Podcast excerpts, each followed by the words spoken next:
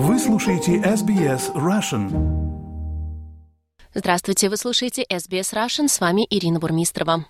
Тысячи людей бросили вызов властям и пришли проститься с лидером российской оппозиции Алексеем Навальным в Москве.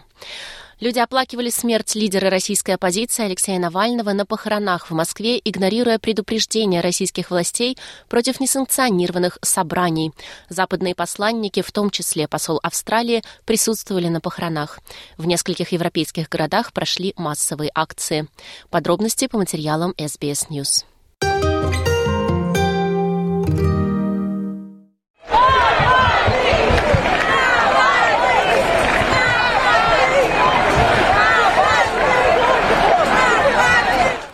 Тысячи протестующих скандировали имя Алексея Навального и заявляют, что не простят российским властям его смерть.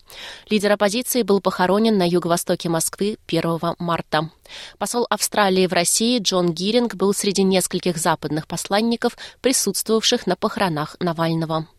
Кремль, который отрицает причастность государства к смерти Навального в исправительной колонии в Якутии 16 февраля, заявил, что любые несанкционированные собрания в поддержку господина Навального нарушат закон, но большое количество присутствовавших полицейских не вмешивалось, а выразить свое почтение Алексею пришли тысячи людей.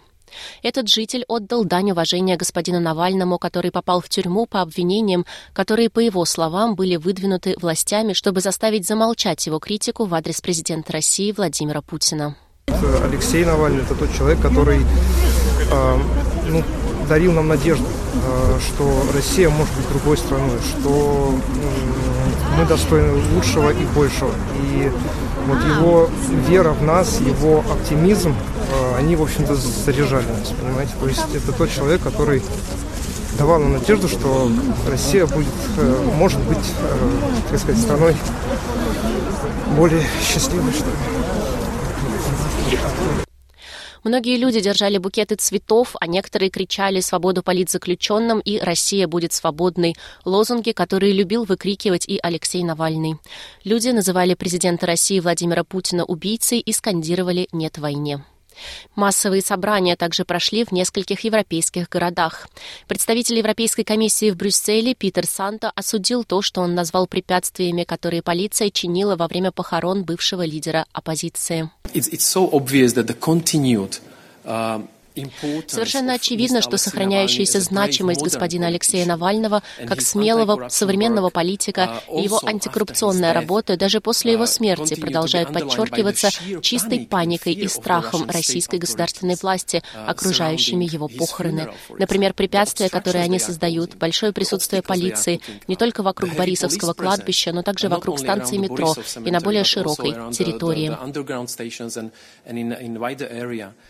В Белграде, в Сербии, люди зажгли свечи и возложили цветы возле посольства России.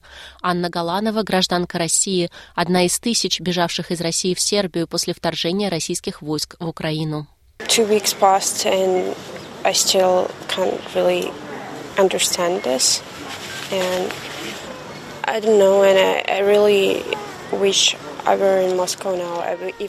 Прошло две недели, а я до сих пор не могу этого осознать.